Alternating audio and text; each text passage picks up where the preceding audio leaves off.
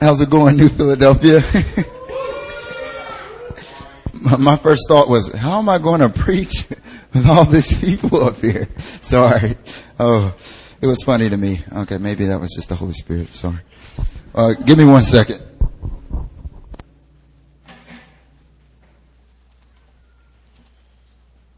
All right. Hallelujah. Our God is good. Amen. Oh wow. That was a powerful time right there. I was not expecting that. That was, thank you, Holy Spirit. That was, that was great. Um, just, uh, yeah. I didn't expect, I was thinking, man, there goes, my sermon's gonna get cut in half because of what's going on up here, but it's all to God's glory. Hallelujah. So it's really good to see. God's raising up a, a very special and mighty thing at this church. Amen. Hallelujah. Yeah. I just came back with the Myanmar team. Myanmar, where you at? Where you at? Myanmar? Myanmar, Myanmar. Myanmar. Yeah. Get them, Jesus. Hallelujah. Yeah, so we had these different like uh, slogans that we we were saying throughout the trip. It first started out kind of just jokingly, and then we ended up actually praying the things we were saying. Like, so like, I guess is it Benny Hinn who says like when he prays for somebody, he's like, fire on your life. right? So we would just like randomly yell that throughout the trip. And then we ended up praying for people and we're like, Lord, fire on their lives.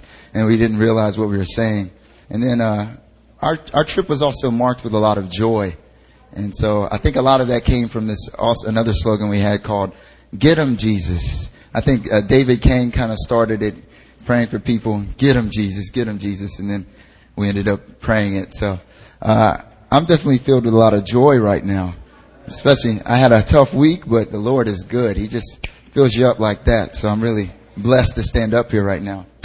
So tonight I want to give you a message about worship. Um, tonight's message is about worship, and specifically worship in terms of the last days, end times. Because I truly believe that we are rapidly approaching the time in which Jesus is coming. You believe that? Let me hear amen.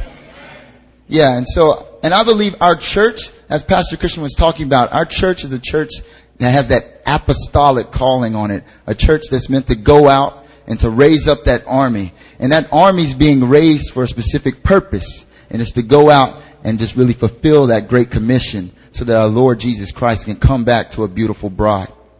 And so tonight I want to talk to us about, talk to you about the end time is an end times church. I believe our church is, is a church that's going to be used in a mighty way to hasten the day of our Lord's coming. And so I want to talk to you today about worship, what it means to be a tr- what it, a true worshiper and an end times worshiper looks like, and also what it means, what that end times worship would look like. So I want you right now to open up your Bibles to Revelation 14.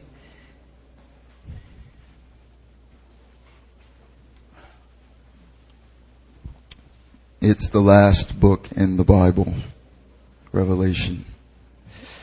Chapter 14, and we're going to go through verses 1 to 7. So what we're going to do is I'm going to read the first verse, you're going to read the second verse, we'll just alternate, and then I'll pray. Alright? Is everyone there? Let me hear amen.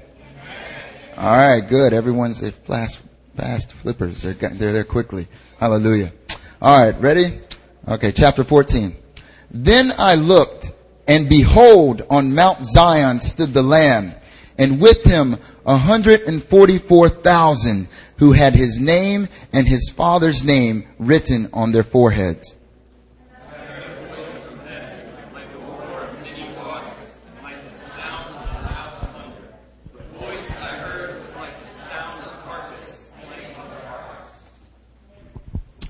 And they were singing a new song before the throne and before the four living creatures and before the elders.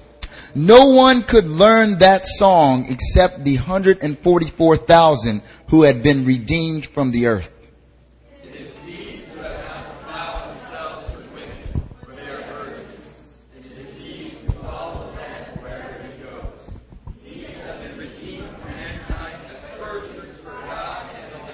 And in their mouth no lie was found, for they are blameless.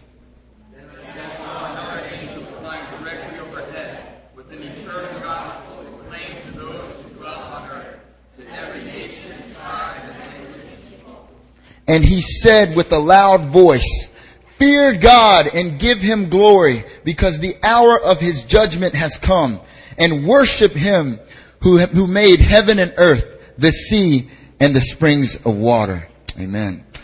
Let's bow our heads in prayer. Father God, we just thank you, Lord God. We thank you, Father God, that you are the God who was and is and is to come, Lord. We thank you, Father, that Lord, you, Father God, are building up this church, Lord God, and you're building it up for a mighty call to the nations, Lord God. Father God, we thank you, Lord God, that Father God, your fire is on this church, Lord God, and your fire, Lord God, is going to spread, and it's already spreading, Lord God. It's spreading to Sydney. It's spreading to Myanmar, Lord God. It's spreading throughout the nations, Lord God, and Father God, we are ready to see more of it, Lord.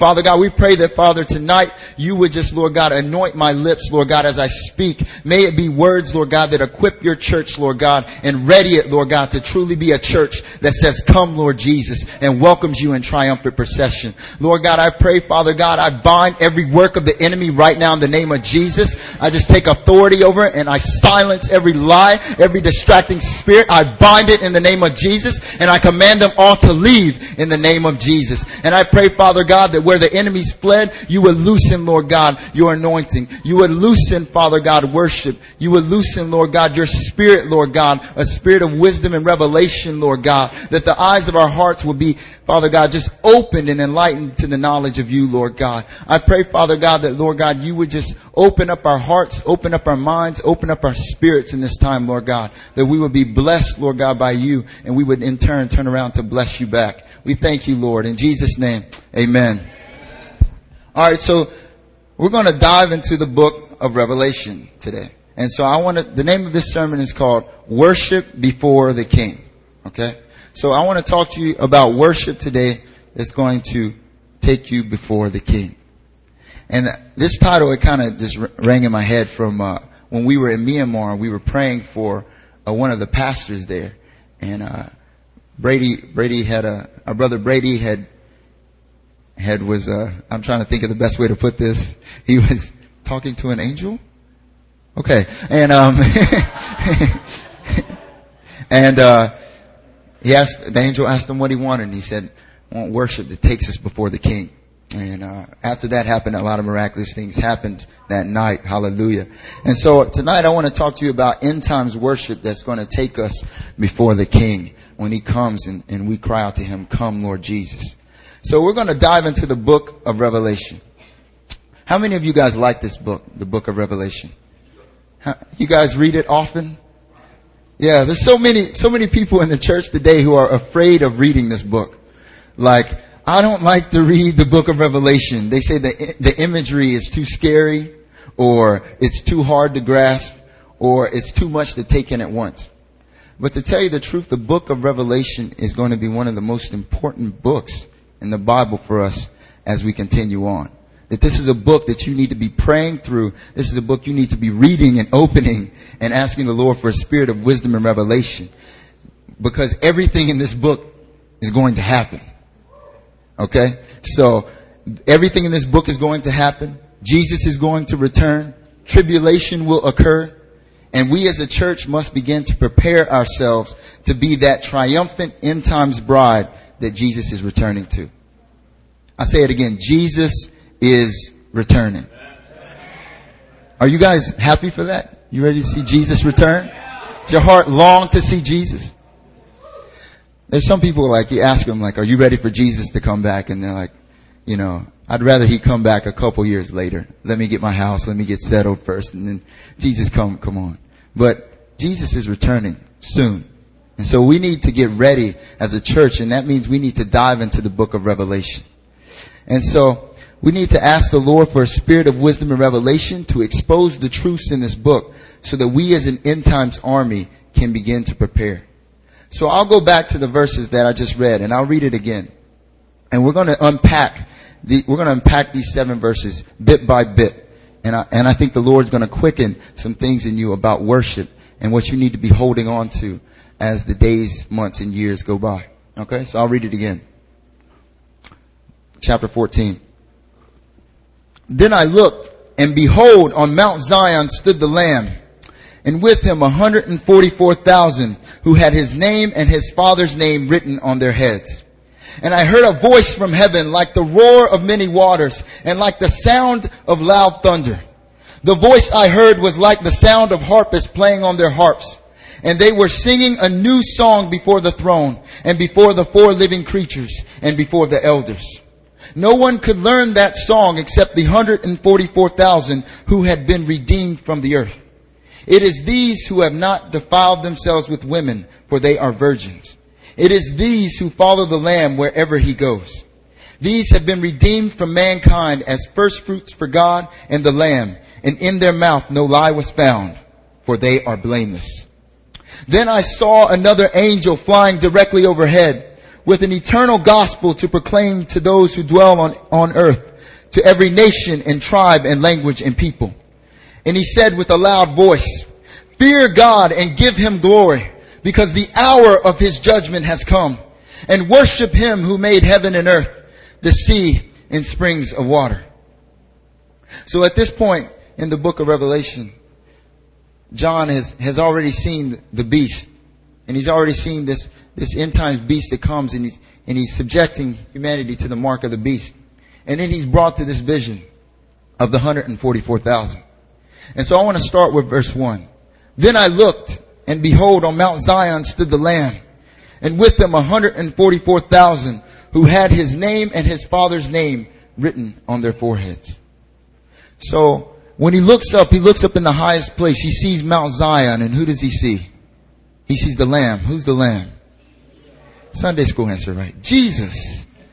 Because that's who he sees. He sees the Lamb. He sees Jesus. And with him he sees 144,000.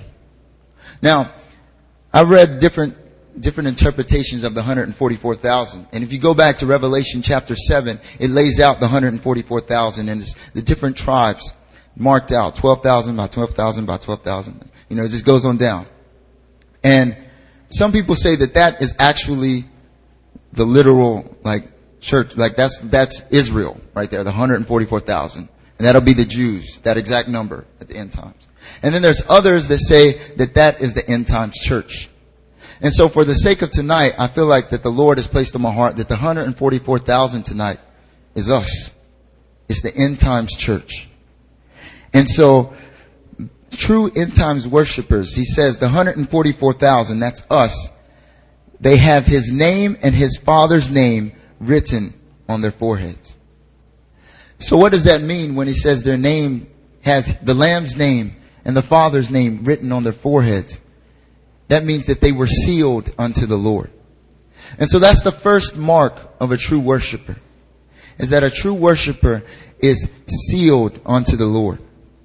That the mark on their foreheads is a mark showing that those of Christ have been sealed unto the Lord and it differentiates the people of Christ from the people of the enemy. You and I are sealed unto the Lord. We are anointed and sealed by His Holy Spirit. It says it in Revelation 14.1 as I just read, has His name and His Father's name written on their foreheads. Revelation 3:12 says, "The one who conquers, I will make a pillar in the temple of my God. Never shall he go out of it, and I will write on him the name of my God and my own new name. Galatians 6, 7 says, For I bear on my body the marks of Jesus. The marks, the mark of Christ, the mark that is so that we are sealed unto the Lord. And in this end times picture, the Lord uses this seal to completely, to show on the opposite end what the enemy's trying to use. And we all know this, right? It's the, called the mark of the beast, right? It's real scary, right? The mark of the beast. But we're not supposed to fear the enemy. We're supposed to fear God. And so not fear the things of the enemy. But in, in Revelation 13, it talks about the mark of the beast, right? And so those of us, we have been sealed unto the Lord. True worshippers are sealed unto the Lord, where those who are not are sealed unto destruction. Revelation 13, 16 to 17 says, also it calls us all, both small and great, both rich and poor, both free and slave, to be marked on the right hand or on the forehead, so that no one can buy or sell unless he has the mark, that is the name of the beast or the number of his name. And so as I was reading this and I was asking the Lord for a spirit of wisdom and revelation as I was reading this, He was showing me that there's two camps. And this is how, this is how it's always been and this is how it will be as we rapidly approach the time when Christ returns. You will have those who are sealed unto destruction. And eventually it will become a visible seal on their heads. And you will have those who are sealed unto the Lord. But we are, we're always sealed unto the Lord. The day in which, well, before you even accept Christ, because we believe that the Lord has predestined us, He has always sealed you, and that you are always sealed unto Him. And so this mark and the seal that Christ places on each one of us as His people is a sign to those in heaven and on earth of our total commitment to Christ and a mark of victory and faithfulness unto the Lord forever. And so the seal that God places on us is one that no one can take away. Second Corinthians verse, chapter 1 verses 21 to 22 says, And it is God who establishes us with you in Christ and has anointed us and who has also put his seal on us and given us his spirit in our hearts as a guarantee. So the first characteristic, the first trait is that we are sealed unto God. True worshipers in the end time church is one that will always carry the mark of God, sealed unto him, while those who are not will forever be sealed unto destruction. And so that's the first thing I want you to notice. So I'm going to lead you through points to show you what true worshipers look like. And then I'm going to show you what true worship looks like. So the first point is that true worshipers are sealed unto God. The second one, if you, we keep reading, verse 2. And I heard a voice from heaven like the roar of many waters and like the sound of loud thunder. The voice I heard was like the sound of harpists playing on their harps. So the worship is not, true worshipers are not only sealed unto the Lord, but true worshipers in the end time church are ones that must begin to carry that worship higher and higher than it's ever been before. So we've experienced that in Friday Fire, right? There's, there's times where we're praying and everyone, we, we experienced this tonight, where everyone's praying and it's, it stays at a certain level, it's at a certain volume, and it stays there pretty constant, everyone's praying. And then all of a sudden it hits like another, another level. It hits like another octave right?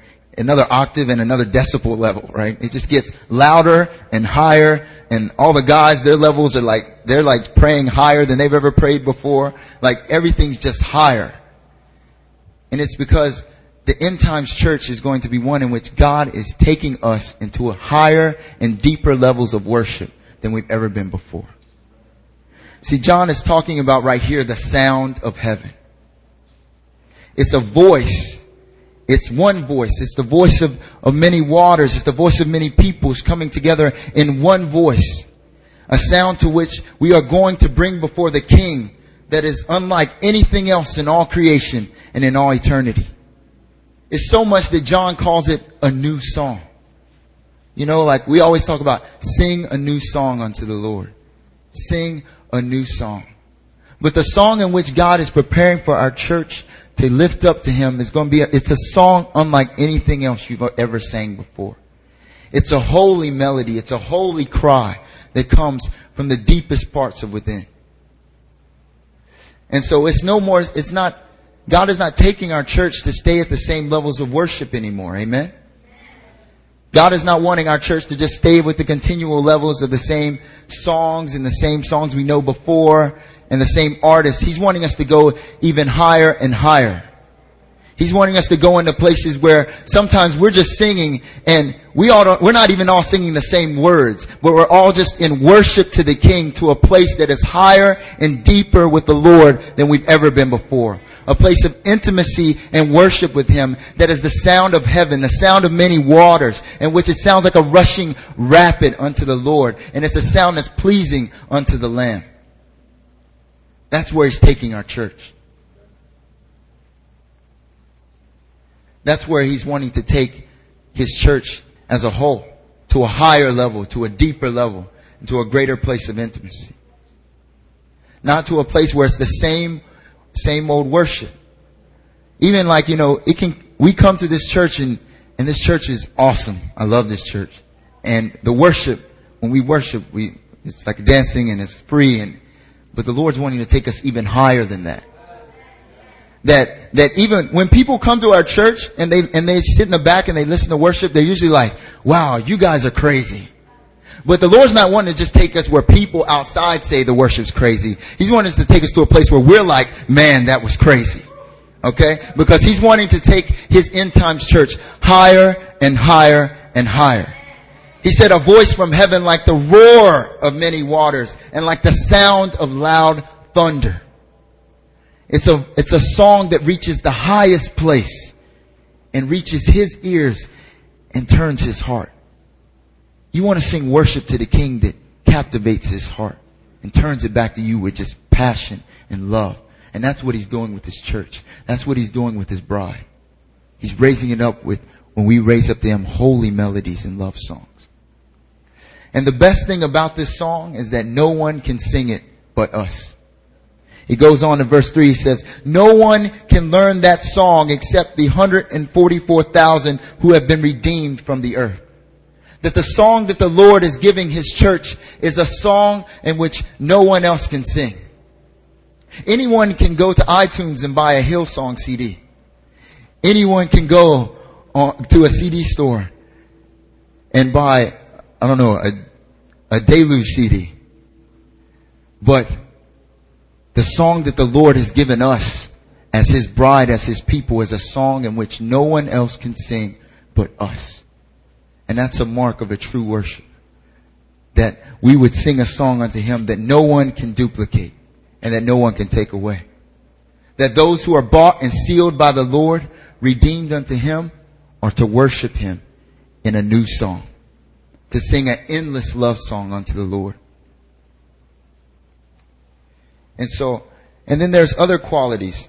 As I go on, I, we'll go on, we'll keep going into verse 4. Because there's a couple more qualities of true worshipers I want to unpack, and then we're going to go into true worship. And the next one says, verse 4, It is these who have not defiled themselves with women, for they are virgins. So when I read this, I was tr- really trying to figure out what he was talking about. But the Lord is saying when He says that it is these who have not defiled themselves, He's saying that this is a church. His end times bride is a church that will be a pure one. That His church will be a spotless one. So committed unto Him that it will abstain from all other temptations. That God is going to build His church and He's determined that we would have no adulterous way within us, but to stay completely pure and devoted unto the Lord. The Lord wants His church pure and holy. And this is a good word for you and me, amen? Because God is saying that He wants us righteous unto Him. He wants all of us. He doesn't want just part of us. He doesn't want just Sundays and Fridays and, and, and He doesn't want just the small group meetings. He wants all of us. That we would not be defiled or separated or split off in any way, but that we would be completely pure unto Him. And that's a mark of the true worshipers that he's wanting and he's looking for. And he says, and then he goes on in, in, verse 4, John does, he says, and it is these who follow the Lamb wherever he goes. And this is a specific word I felt like for our church. Because this is a call to the end times church to be a warrior bride. That the, that this would be a church that follows the Lamb, that follows Jesus wherever he's seeking to go. We're a church that seeks to follow God wherever He's wanting to go. Amen. We're, we're a church that wants to follow God into Myanmar. Amen. We're a church that wants to follow God into Cambodia and Thailand. Amen. We're a church that wants to follow Him into Australia, into America, into Europe, to the ends of the earth. Amen. And this is what he's saying that it'll be these, it will be us that will follow the Lamb wherever he goes. And it was and when as soon as I read that, what he's also referring to is the mighty men of David. The mighty warriors throughout the Bible. Pastor Christian preached about the mighty men of David. You remember that sermon. And he talked about the mighty men that were around David. And those mighty warriors that were lifted up. The mighty warriors of David. They followed David wherever he went. They followed David wherever he went. And that was a picture of our church. And that's a picture of the end times church. That we would be people, mighty warriors that follow the Lamb, that follow the true picture, that follow the fullness of what David was supposed to be, that he, the fullness, that we follow the Lamb wherever he goes, that we follow him into every battle, we follow him into every dark area, and we shine his light. Amen? And that's, that's also what he was talking about when he said, it is these who have not defiled themselves with women, for they are virgins. See, in the Bible, whenever, in the Old Testament, whenever the men would go into battle, a lot of times their order was that they had to abstain from sexual relations.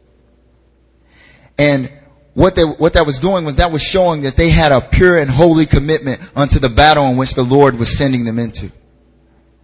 And so what the Lord is saying through this is that our church will be one in which is wholly committed unto the Lord to follow Him wherever He goes. And that we will look to see what the Father is doing. We will look to see what the Son is doing. And we will go out to want to go do what we see them doing. That we will be a church that goes out to serve and follow the Lamb wherever He goes. Jesus said in John 12, 26, if anyone serves me, he must follow me.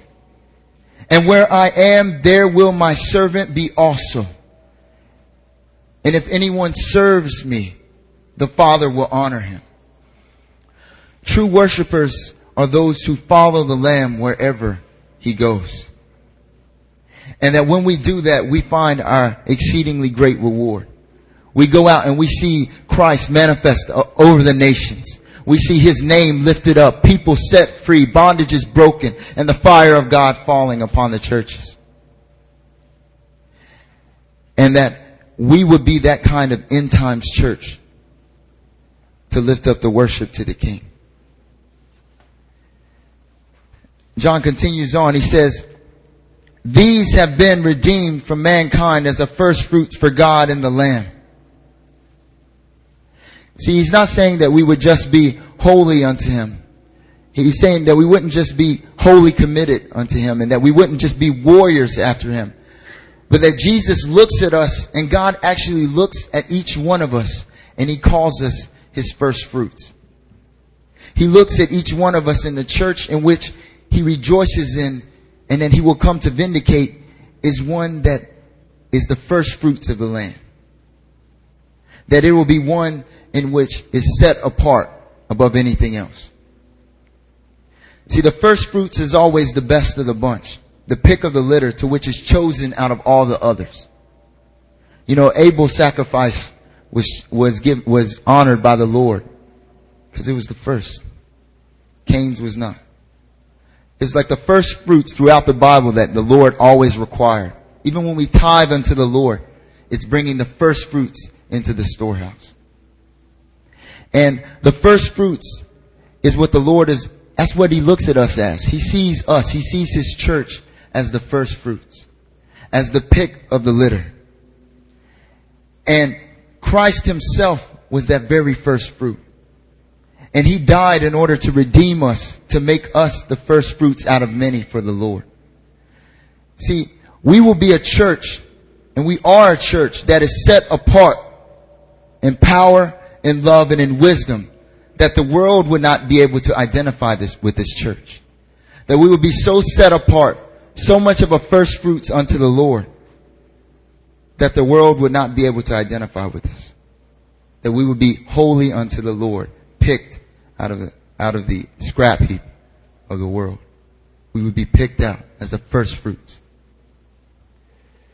There are so many churches nowadays that that don't identify themselves as the first fruits. They don't want to identify themselves as being separate from the world. They don't want to identify themselves as dying off to the world. They don't want to identify themselves as being the, the churches that, that are set apart unto the Lord. And so they water down the gospel. They water down the power. They water down the truth and holiness so that what we're left with is a church that looks like us and not like Jesus. But God is saying that His end times church will be one that is a first fruits unto Him. That He's wanting to raise up this church to be one that is completely set apart from all the things in this world. So that we would live in and for Christ. And then verse 5, he says, In their mouth no lie was found, for they are blameless. This last part is so important. This, this is the last quality of a true worshiper in the end times church. It will be a church in which no lie was found, for they are blameless. Because in order for us to be worshipers that enter into the presence of Him that sits on the throne, we must be people beyond lies and deception. We must be people that are completely holy in the character of Christ. See, when it says that in us no lie was found, for we are blameless, it is a picture of Christ. In Isaiah 53, 9, it says, in Him, it says, in Him, no lie, no deceit was found in His mouth. And the end times church filled with worshipers will be those who not only want to be set apart like Jesus, but that we should identify with Christ in His holiness and in His strength against all temptation. See, God is building up our church to be one that is sealed unto Him, pure and spotless, and set apart as it follows Him to the ends of the earth in worship. Amen? That we would be a church that is, that is raised up completely in love with the Son of Man. Amen? and that our lives will be just defined by that continual worship. But what does that worship look like? What does that worship look like? We read on in, in verses 6 to 7. Then I saw another angel flying directly overhead with an eternal gospel to proclaim to those who dwell on the earth, to every nation and tribe and language and people. It's just saying that words going out to everyone. And he said with a loud voice, Fear God and give him glory because the hour of his judgment has come. And worship him who made heaven and earth, the sea and the springs of water. The Lord is calling us in these last days to connect with a new song that is going to shake the world. The Lord is calling us now to connect with a new level of worship to connect with deeper and deeper places with the King and with the Son of Man. That our hearts would burn unto the knowledge of God. That our hearts would be one that are just connected unto Him and we would just worship Him in spirit and in truth. And He gives us a clue of what this looks like because John sees it when the angel goes out and He proclaims it in verse 7. And he said with a loud voice, fear God and give him glory because the hour of his judgment has come and worship him who made heaven and earth, the sea and the springs of water. There are three elements of worship that the angel points out here for his end times church. And these are the three that I want you to connect with tonight. The first is that we must fear God. The second is that we must glorify Him because of His judgments. And three, we must worship Him who is the creator of all things. So the first thing that the angel said, he said, fear God. And that's because the worship that our God is looking for to rise up to Him involves fear. The fear of the Lord is the first element of true God honoring worship. And it is the most elementary aspect of worship. If you do not start with fear and worship, especially in the end times, especially in these days in which Jesus is coming, is rapidly approaching, we will lose the awe. We will lose the trembling required to approach the king and in order to stay steadfast with the king. Proverbs 1 7, we all know this verse. It says, the fear of the Lord is the beginning of knowledge. This is not, it says the beginning of knowledge. And I, I preached like two sermons like a couple weeks ago about the knowledge of God. About just knowing God and what it means to really connect with the kingdom and with knowing Him intimately. And that when it says the beginning of knowledge, this is not a knowledge of God like knowing Him like reading a book. That many people are able to read the Bible and they, they know God like reading a book. They can recite all the verses, but there's no heart knowledge. It is being filled with the spirit of wisdom and revelation unto who he is, the person and actual intimate knowledge of the Godhead. And it's being taken into the closer places with God. It says the fear of the Lord is the beginning of knowledge. The beginning. It's not all of it, but it's the first step.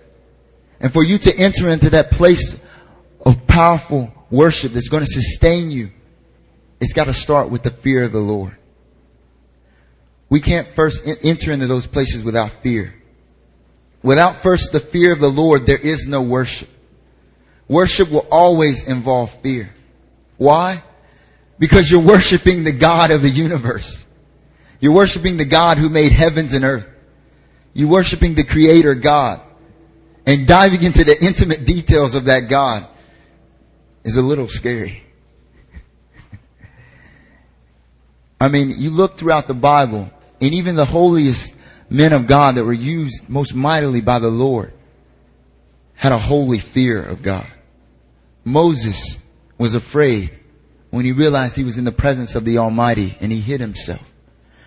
Isaiah, when he was in the temple, he realized it. He went face down. He went prostrate before the Lord. All these people, when they, throughout the Bible, you just read through. Gideon even. When he realized that he was in the presence of the Lord, he was shaken and the fear of the Lord hit him. Because the fear of the Lord was the first step before they even entered into worship. Moses was afraid in his initial act of worship before the Lord was hiding his face. Even the Levitical priest, when they entered the holies of hol- holiest of holies, they entered with fear and trembling because if they were not clean and holy unto the Lord, they would not exit alive. There was a fear that gripped them when they enter the Lord. And see, today in this, in these last days, God is going to restore that holy fear of Him. That we would fear the Lord first and foremost. This is a hard word to talk about fearing the Lord. But the Lord wants us to connect with that first. That we would not be a people that come in on Sundays and that we spend our Sundays before service completely just not even coming before the Lord in awe. Not even preparing ourselves that we're about to worship the King of Kings. We're about to enter into the presence of the Lord of Lords. That we would not take that time casually. But when we come before the Lord, it would be a time in which we ready ourselves because we're about to come before the God of all creation. We're about to come before the God who has power over everything. He is the Lord God Almighty. That it would not be a casual thing. That the church today has grown just so casual with the Lord. That we can just enter into His presence as if He is no one when He's the God of the universe. But the Lord is going to restore a fear of Him in which when we step into His presence, there is a trembling that shakes us to our core that we realize the one that we are coming before who is worthy of worship is also worthy of us bowing down before him and lowering ourselves before him. For our church to grow into the knowledge of the Lord, for our church to rise up in the last days to worship the Lord with spirit and in truth and in power, we must be the one that fears the Lord. Proverbs 1, 28, 29 says, Then they will call upon me, but I will not answer. They will seek me diligently, but will not find me, because they hated knowledge and did not choose the fear of the Lord. This is a warning from the Lord to a church that doesn't seek the knowledge and the fear of the Lord first. He says, they will call upon me and I will not answer. They will seek me but will not find me. We are a church that wants to see the Lord move in power. That when we speak, that things happen in the spirit realm. That when we worship, angels appear and demons flee. But it must first begin with holy awe and trembling before the Lord. It's not a, we must be filled with the fear of the Lord first. Not a fear of this world, not a fear of man, but a fear of the Lord. Because it will be the fear of the Lord that will help us when the world is persecuting us and threatening us with death. It will be the fear of the Lord that will help in sustaining us to not bow down to idols. To not praise God and also worship idols. To not be a people of mixture. In Myanmar, we went to this church. And while we were in this place, as soon as we entered, we could tell that something was not right. We could tell that it had a form of godliness but no power. And it was because the people, and it was because there was no fear of the Lord. The fear of man gripped the church greater than the fear of the Lord. And we began to inquire. We began to say, what's going on here? What is causing, cause we were praying for people and nothing was happening. People were, some people were getting touched, but nothing was happening. There was confusion, there was disarray. And there was just so much chaos and we were wondering what is going on in this place. And then we began to inquire and we began to find out that there's idolatry in the church. And then we begin to inquire with the, with the pastor and we say, Pastor, there's idolatry in the church. And he says, I know.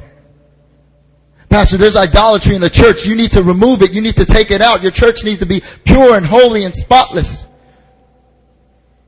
He says, what can I do? What can I do? They've been here. I can't do anything. I'm just a man. But sir, you're, you're anointed. You're sealed with the Holy Spirit. You're a child of God. He's placed you here as a shepherd. I can't do anything. He had a fear of man rather than the fear of the Lord.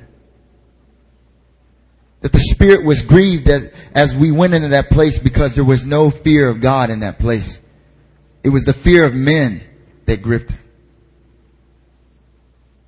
And we have to be a people that is not afraid of man, but that we are afraid of the Lord. The second thing the angel says, he says, give him glory. He says, fear God and give him glory because the hour of his judgment has come. And the second aspect of this worship that we need to connect with, it's directly connected to the fear of the Lord. But it's one in which, in view of God's judgments, we should be a people that are continually led to glorify Him. That true worship is led with a reflection on the things, the works that the, the Lord has done. We are led to glorify Him. David said, wonderful are your works. Such knowledge is too high for me. I cannot attain it. When David looked upon the works of the Lord and the judgment of the Lord, the righteous judgment of the Lord, he was only left to glorify him. And we have to be a church that does the same thing. That it is in view of God's judgments that we should always be led to glorify him, whether it's his mercy or his wrath. As I was going through this, I felt like the Lord gave me revelation onto this verse that I've always read and I've never ever picked up on it. And it was 1 Corinthians 10:31 where Paul says whether you eat or drink whatever you do talks about doing it unto the glory of the God, of glory of God. And when Paul said that he's saying that in each and every moment of our lives in response to God's judgment and his mercy we should be left giving him glory. Romans 12:1, right? It says we should offer our bodies as living sacrifices unto the Lord. But why does it say that? It says in view of God's mercy. In view of God's judgment. In view of God's work of his hands on the earth. Our worship must be lifted up to him, giving him glory.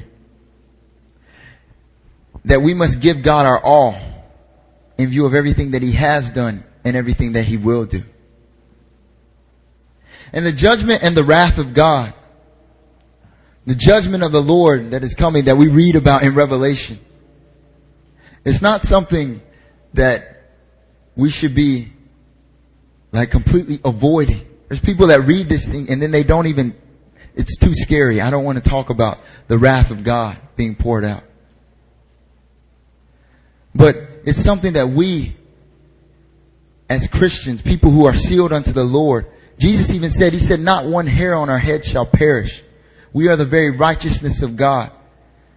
That God even said the righteous shall never be moved. That when God pours out His judgment and His wrath, it's not to shake us, it's to shake them. It's to shake the fallen world. That we should not be people that read this book or that read the book of Revelation or the book of Daniel and these end times messages and we shudder out of fright because we somehow think that these judgments are coming to harm us. But out of our identity as the bride of Christ, the one that's looking to say, come Lord Jesus, come Lord Jesus, Maranatha, come Lord Jesus. We've got to be a church that looks unto these judgments and we welcome them. That we welcome the mighty moves of God in our land. That we welcome the moves of God on the wicked because we know that these moves are only signs that our Lord is coming soon. That's not to say that we don't go out and we, we evangelize. It's not saying that we just sit in Friday fire and we just pray, Lord, bring your wrath, bring your wrath. No. But that's saying that we should be people that welcome the moves of God.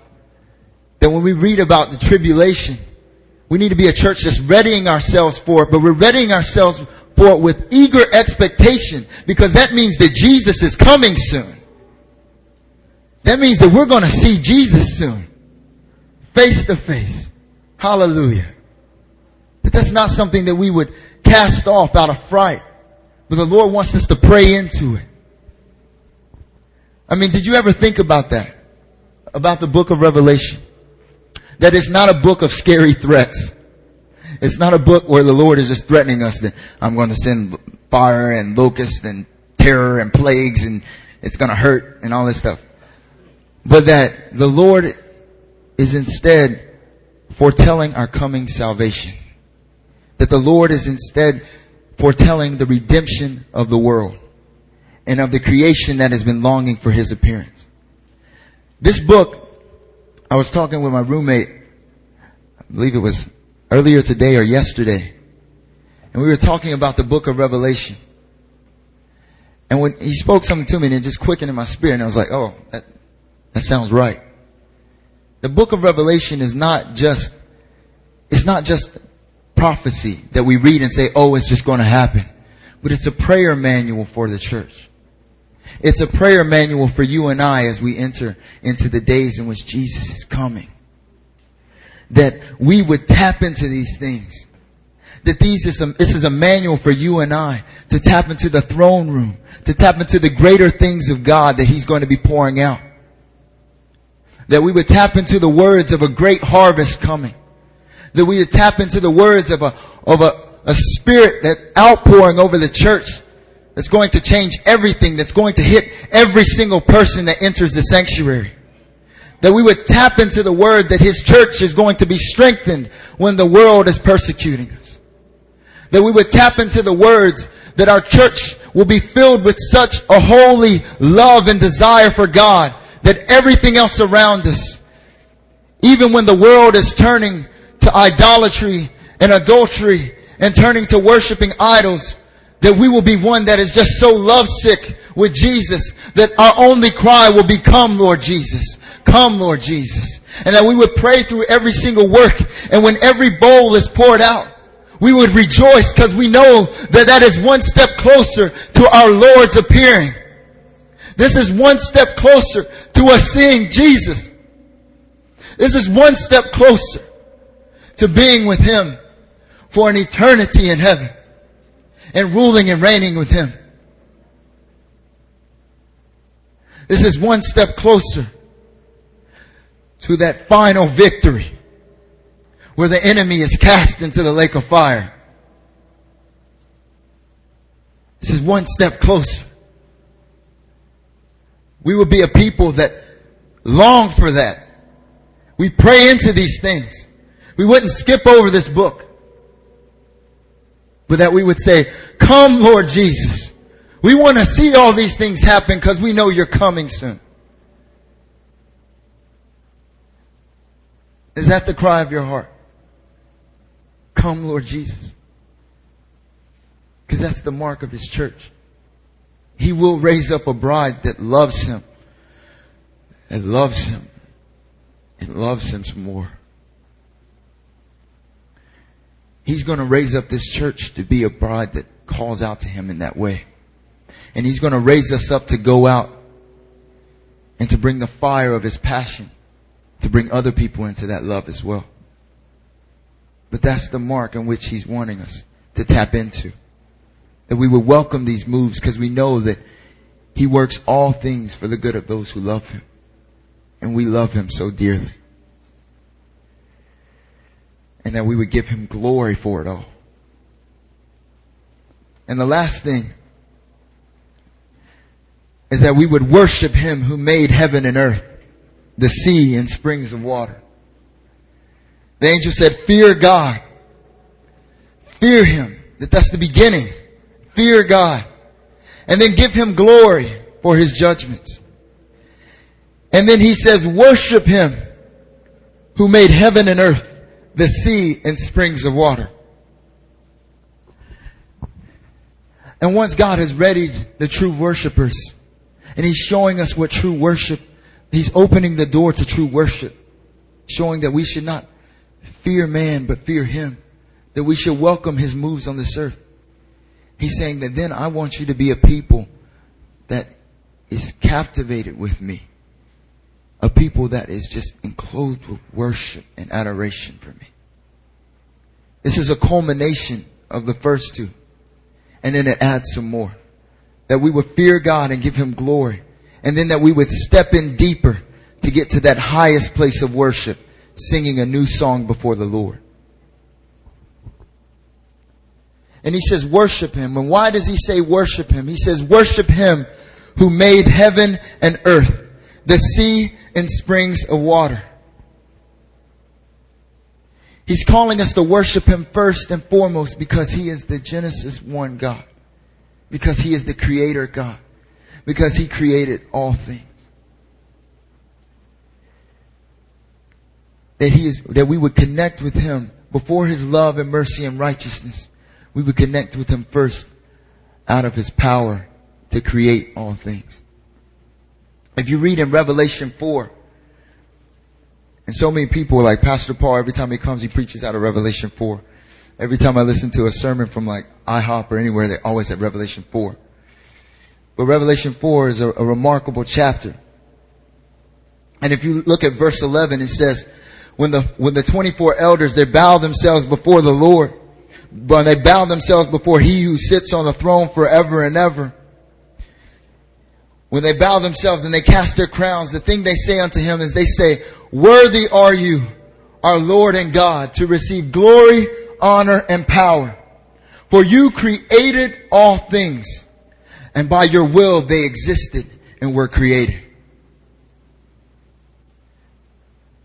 That the focus of the angelic beings and the 24 elders and the four living creatures, the seraphim, the burning ones, the focus of them is worship and when they worship the Lord, they worship Him because He exists as a sovereign ruler and creator over all. That is why they worship.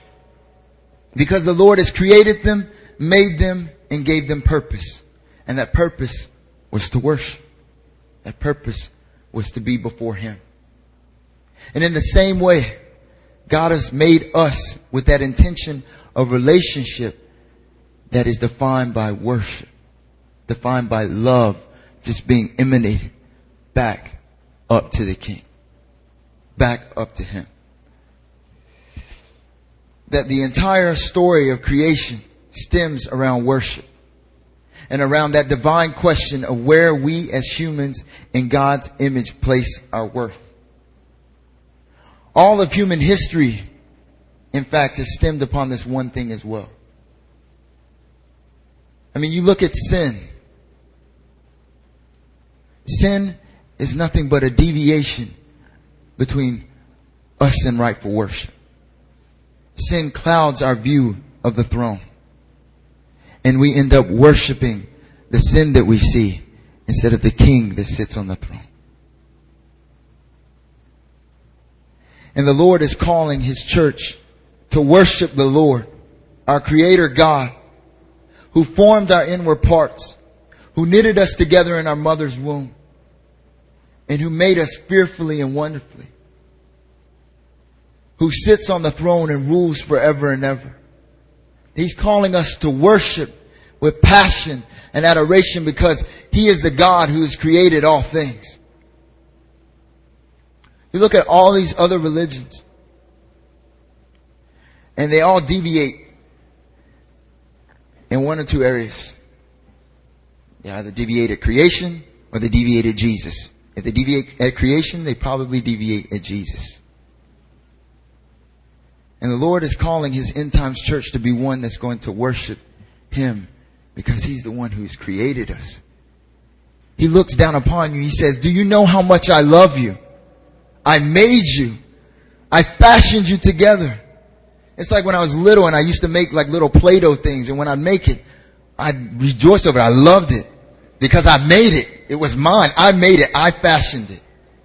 The Lord looks upon each one of us and He loves us with even more passion. He says, I made you. Every strand on your hair, I planted it there. I'm the creator God. I made all of creation for you to look at and say, wow.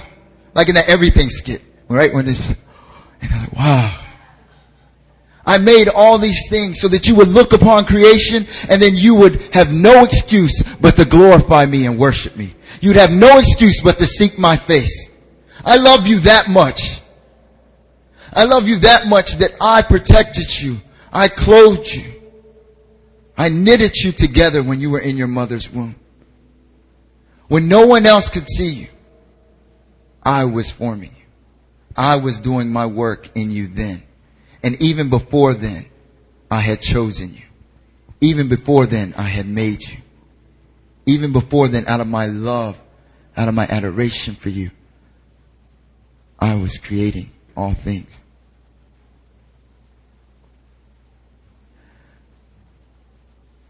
This last passage is so amazing because it causes, it calls us to the heart of God. To the God who created us in His own image in love and for worship. The gospel is about worship. The gospel is about worship. That's what it's about. God died. He became a man so that we, because we as a people have placed our worth elsewhere. He looked down upon us and he saw that we could not attain where he was. And so he took on the form of a servant and he humbled himself. Why? Because Adam and each and every single one of us, we place our worth elsewhere than on the throne. We place our worth in the things of this world and not on the things of God. And God died because we had done that. God died to have a people redeemed, holy, and blameless for worship. It's all about worship. When people persecute you, when people tempt you, when the enemy tries to draw you away, he's always trying to do it in worship. He wants you to bow down to other things. He wants you to submit to other things, to worship the things of this world and not the things of God because it's all about worship. God's love, God's mercy, God's judgment, and everything that God does in our lives is not just to make us happy, while He loves to do that. And it's not just to give us strength and joy, because He will continually provide that. But it's to first and foremost make us better worshipers. That when God moves in your life, when you're created in Him for good works in which He's purposed in advance for you to do, is to make His church and to make His bride a better worshiper. It's to make you a better worshiper. when we sinned against God, we could no longer step into that place of worship before the Lord on our own. The communication lines for, for worship were broken. But when He became flesh and died for us, and it was Christ sealing us, leading us, dying for us, redeeming us so that we may stand before Him in enjoyment of Him, in a joy that glorifies Him. He did it so we would stand before Him in worship. This is the gospel.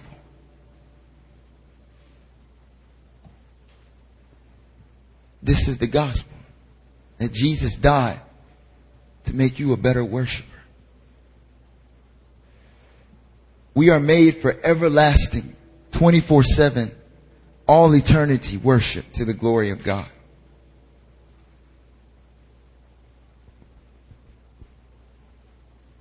I mean, do you, do you realize that? That as you walk this earth, when there are all these things that are trying to enslave you, make you a slave to fear, make you a slave to addiction, that they torment you. All these things that you feel like you can't cast off. These are things that are trying to interrupt and hinder your worship. And Jesus has died so that we would be made holy to stand before Him and worship. God didn't have to do that, but He did. God's love and mercy is so great and so amazing because He would choose to bring out a people in His image, a bride, spotless out of darkness. He made us the first fruits. He made us that special people unto Him. He pulled us out that we would be that special church that is set apart, that is holy, that has no deceit in his mouth, that reflects the character of Christ. That through his own blood we would fear him, we would glorify him and worship him with a passion unbeknownst to any other creature in all creation. Nothing else can worship God the way God has intended us to worship him.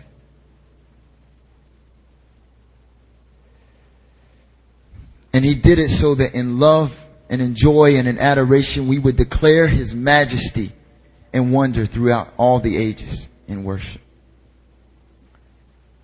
He did it so that you and I would be brought high to worship him forever.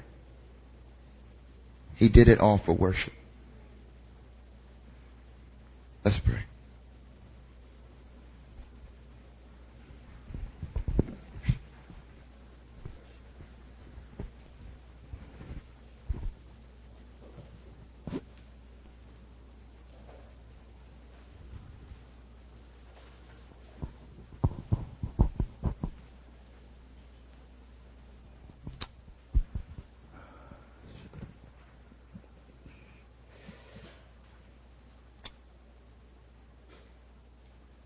Father God.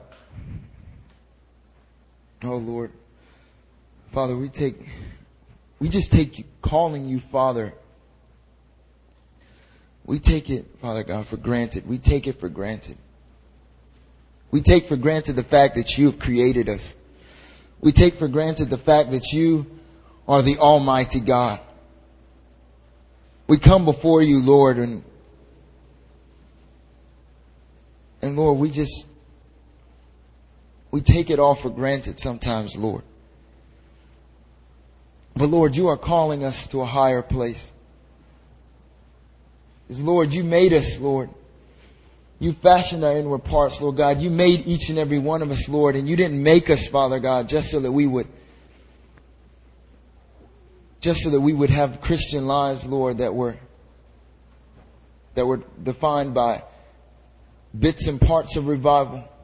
You didn't make us so our Christian lives would be just bits and parts of fire. You didn't make us, Lord God, so that our lives would have ups and downs, Lord God. Lord God, you made us for worship, Lord. You made us, Lord God, so that Father God, our lives would be defined by our love for you, Lord God, and the love that you placed in us, Lord. For Father God, we love because you first loved us. And Lord, it is your love, Father, that is going to sustain us. That's going to bring us to that place of worship, Lord. It is your perfect love, Lord God, that is driving out, Lord God, all the fear of the enemy.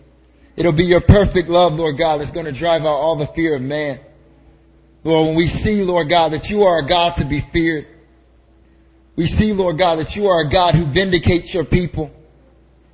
That all the wrong and all the, all the persecution and all the hardship that the enemy places on us and that the world places us through, Lord God, and all the hardship that creation is subjected to, Lord, you will be our vindication. You will be the one, Lord God, who, who comes in your amazing love. And Lord, so we, we commit ourselves to you again, Lord God, in worship. Lord, may the cry of our hearts, Lord God, just be, Father God, to come before your throne, Lord God, to humble ourselves, Lord God, and to declare that you are holy, that you are worthy, Lord. Worthy are you, our Lord and God. All glory, honor, and power go to you, Lord. May we not be a church, Lord God, that just gets, Father God, wrapped up in everything else, Lord, that we forget to worship. But may we be a church, Lord, in which the power, the love, and the wisdom all comes out of the worship, Lord. It all comes out of our hearts being, Father God, just so in love with you, Lord. That, Lord, we would, we would just want to pour that love out on other people, Lord. Lord, I pray that you would just shake us, Lord, out of complacency, Lord. Shake us, Lord, if we've gotten used to your spirit. Shake us, Lord, if we've gotten, if we compromise with the things of this world. And bring us back to that place of worship once again, Father. For it will be worship that will sustain us when the world is worshiping idols. It will be worshiping you, Lord, and being lovesick with you, Lord, that will sustain us when the world hates us and ridicules us. So Lord, build up our hearts to worship. Build us up to love, Lord. We just thank you, Father God. We thank you so much, Lord God. We can't say thank you enough, Lord, for eternity, Lord God. We will be expressing our gratitude unto you, Lord God. And just thank you, Lord, that you became flesh That you were the God sitting on the throne in heaven, you became flesh. You became nothing. We look over the fact, Lord God, that you have became nothing and died for each one of us, Lord. We look over the incarnation, Lord. We look over this and we look over the life that you've lived, Lord God, but bring us back to that place, Lord, where we connect with all of you, Lord. Father God, just thank you for this church. Build up this church to be a church that, Lord God, goes out, Father God, to spread that that mantle, Lord God, to spread that fire, Lord God, of passionate worship and love to the nations, Lord God. And that we be unashamed of the gospel. Just thank you, Jesus. Thank you, Lord, that you made us to worship you. And you're making us better worshipers each and every day. We bless your name. In Jesus' name I pray all these things. Amen.